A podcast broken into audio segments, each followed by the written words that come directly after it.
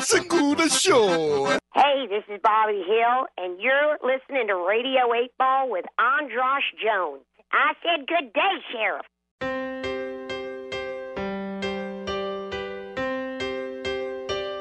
Welcome to a Radio 8 Ball. Give us a shake.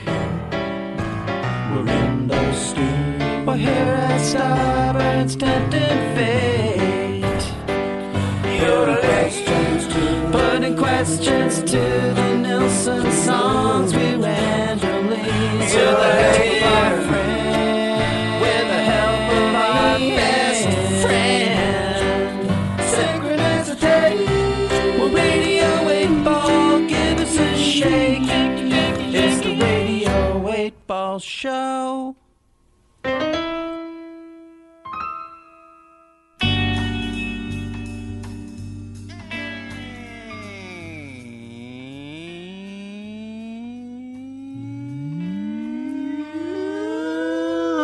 Welcome back to Radio 8 Ball, the show where we answer questions by picking songs at random and interpreting those randomly chosen songs as the answers to the questions. We are here at Starburns Industries on the solstice celebrating the life and music of Harry Nilsson with his sons, Kiefo and Zach, and a gathering of Nilssonites.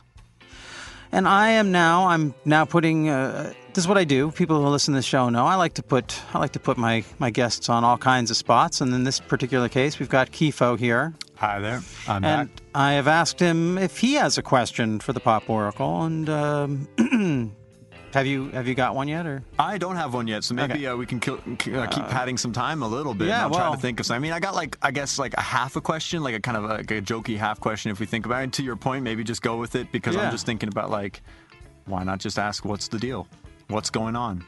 Is that a good enough question? Just what's going on? what's going on? Yeah. Is is any of this real right now?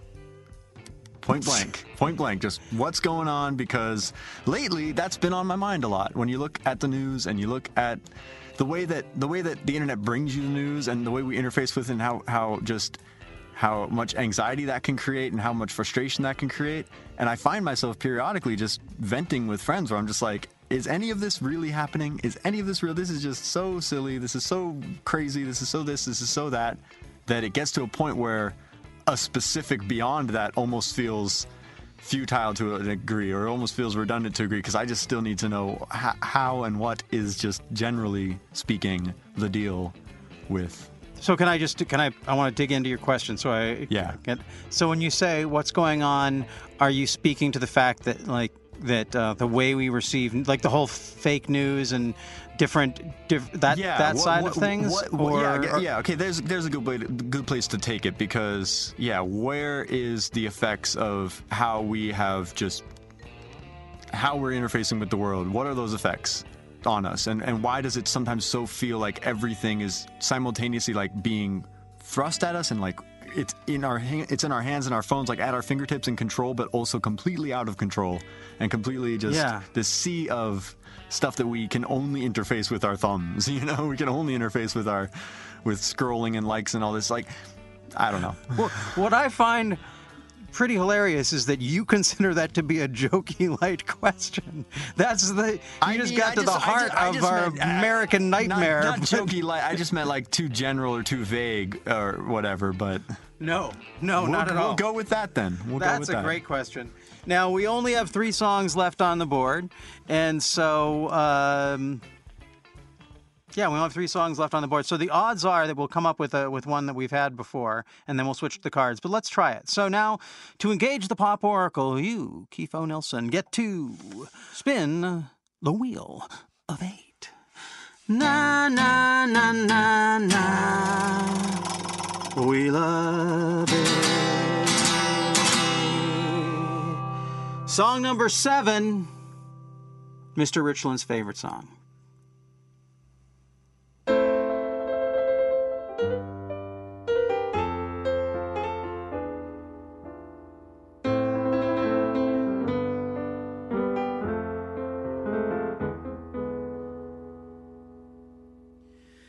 When he was young, he sang in a band, and his fans all looked the same. And the fans he had were younger than he, and they loved to scream his name. They'd leave at the end of the third show, go home to talk of the fun.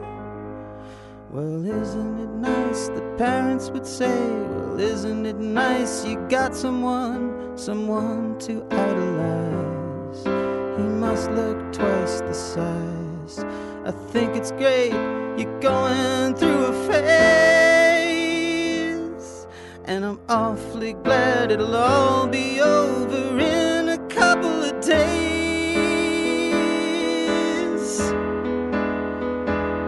Well, the calendar changed and the pages fell off, but the singer remained the same. And he never grew tired of singing his songs, and his fans still called his name. They'd leave at the end of the second show, go home to talk of the fun. For most of the fans were married by then, so they had to be in by one.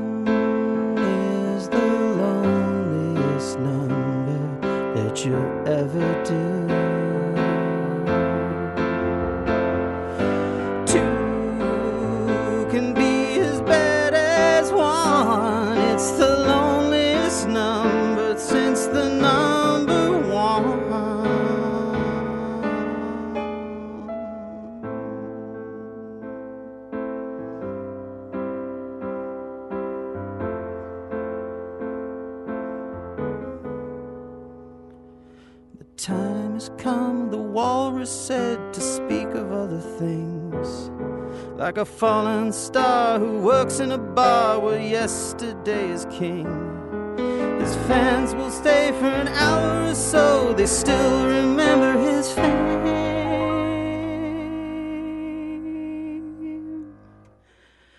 But the time has come, the walrus said, to call your fans by name.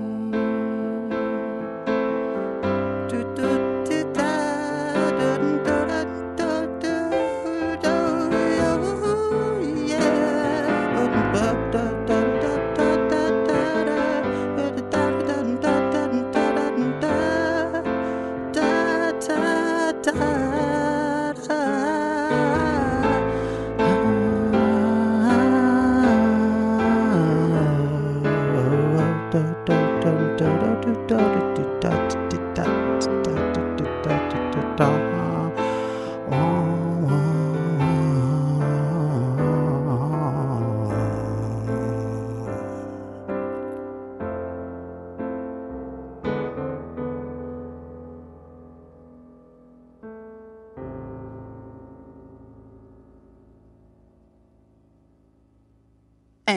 that was Mr. Richland's favorite song, a our uh, mine and Marshall's take on the version that Harry played at the BBC special that he did with that cool little "One is the loneliest number" reprise. And that was the answer to Kiefo's question: What's going on in the world when, and particularly how we receive information and how we're simultaneously have access to everything and also feel totally powerless. So uh, I'll tell you. I ask people to tell them people why they chose that song. Um, I chose that song first of all because uh, I just I I've loved it for a long time. I feel like it it's from Aerial Ballet, which is my favorite Nilsson record, and it really feels like it had. I can to- this feels so much like it's a a, a, Len, a Nilsson a, a Lennon inspired Nilsson song. Like he's got the walrus in there. It, that that was the time. You know, that was the time when he was there hanging out with the Beatles, and that record feels like such a cousin of the Beatles catalog, and.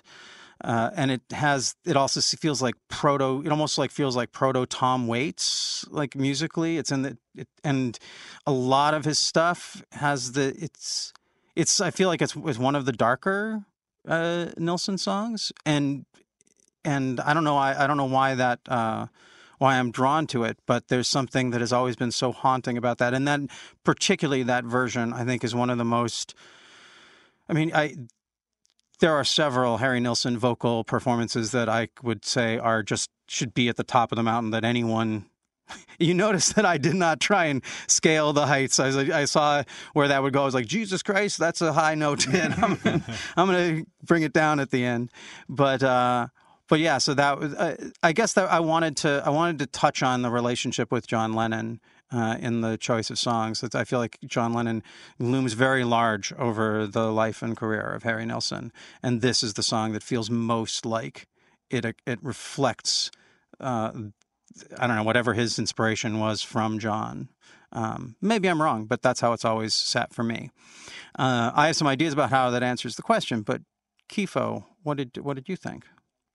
I mean, that's one of those songs that for me, like, yeah, it's one of my favorites as well. And I find myself singing that song in the car all the time. Mm-hmm. Just kind of pop in my head. Yeah, me too, actually. it's mostly just that opening line. I just really like that opening line. And to your point, like, it really is kind of a bleak song in a way. Like, just sort of, it's like the light fading, Mm-hmm. you know, and the, and the star becomes, you know, the fallen star work, you know, sings in a bar. Like, that imagery is so potent with the, like, inevitability, like a, a sense of inevitability, a sense of like whatever you have today will be gone, and but there will still be the fans, but they're they're kind of they're just maybe f- just going through the motions at that point. Like everyone's going through the motions at that point. Kind of is the vibe I get from it sometimes. That it's like the spark dies with it a little bit, but you keep going. Mm-hmm. Uh, and I, I can't really speak too much on the on the Lennon connection uh, though. Personally, I mean, I, I do know that you know one of the things about people always bring up the anecdote about you know Nilsson's my favorite group. Yeah. when they said that at that pre- at the press conference, and and and that's that was an enormous thing to have happen in his career at that point in time, and it was very clear that he was sort of chasing the Beatles, uh, you know, artistically in in in a lot of respects, and kind of like you know. Almost, almost, I don't know. Would you say, Zach? Would you say almost competitively in a way, like? Oh, yeah. like kind of just like I can do this too, guys. Like I can do this better or whatever. Mm-hmm. Like And I think the uh, the Pussycats album was the culmination of that, specifically with John Lennon. the It's like- yeah, a little bit of a a little bit of a com- uh, not competition, but I don't know. I don't know. Competition competition seems like har- too harsh a word, but I don't know. Well, if you, I mean, if you know, I mean, John, I mean, you know, people who are like this. There's a like competitive among people who are both competitive.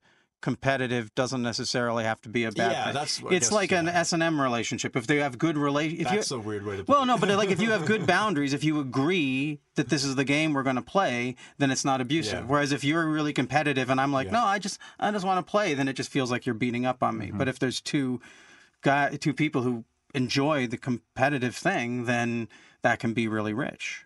So, yeah. like a good S and M relationship. And I think you guys were really uh, good on the BBC version. Is the sweeter version of it? Well, sweeter. You know, it's the it's It's so achingly sweet, but yeah, but Yeah. That that one definitely. and it's just raw. He's right Yeah, there, and he's yeah. singing that part at that like that. What happened? That like the scat that he does at the end. incredible. Is just that voice. And you know, it's so funny. It's like when you're. This is the thing about Harry Nilsson. When you're singing along with him in the car, you think I can do that. Yeah. And then you get alone, his voice is gone. You're like, whoa, where did my net go? Well, no one's in the car with me, so I'm, I'll just say that I did it. It'll be fine. yeah. So, what do you think about that as the answer to your question? Sure, I'll go with it. Cool. Well, I, I had some specific ideas about well, the, just the idea of you're talking about. Uh, they're talk. This thing is talking about the song is talking about someone who is enmeshed in pop culture, Right. And they the idea is we're the Beatles now, so we're going to be the Beatles ever for for forever. Or I'm Harry Nilsson, and I'm I, I'm here playing with the Beatles, and I I'm at the top of my game, and this is going to last forever. And then sort of somehow having the idea that the center shifts yeah. right? And when fashions change, the bottom drops out of what you thought was totally sure. And so what's going on right now is a massive shift. Is a massive shift going from feeling like you like we have some kind of agency in the world. And you're saying like, 'cause, like we have some Yeah. control. We uh, to feeling like we're the fallen star who works in a bar where yesterday is king Right. and I don't know about the fans, but it's just like that the like instead of feeling like we're in a mass of people, now we feel we're all we feel isolated and more like they're uh, like we're little po- like a night like last night we find our little pockets of community in a hundred people in a room as opposed to what may like we used to have what would happen when culture was sort of more unified right Yeah, no, that's a good point, and I think you talk about too. You know, to the frustration in my question, a lot of that can also be written off as I'm just getting older. You know, it's like it's like a get off my lawn type of a thing. And if I'm getting older and the center's shifting, as you say, my perspective perspective is shifting. yeah but it. you're the youngest one here it's like oh yeah, but I just had a birthday. You know, I did just I just get one. You know, but I increasingly ask myself that. I think, am I am I viewing reality fairly, or is it also because of just I'm getting a little older, I'm not with it anymore, I don't know what's cool anymore, and I'm just getting annoyed by things more often. I've had that same thought. Yeah. Uh, yeah, same exact thing. Am I just getting older? Is it really that they're on my lawn? You know? no no Some they're- of that, yeah, yeah, but- there- there's some they're on your lawn Yeah. they're on your lawn Yeah. Yeah.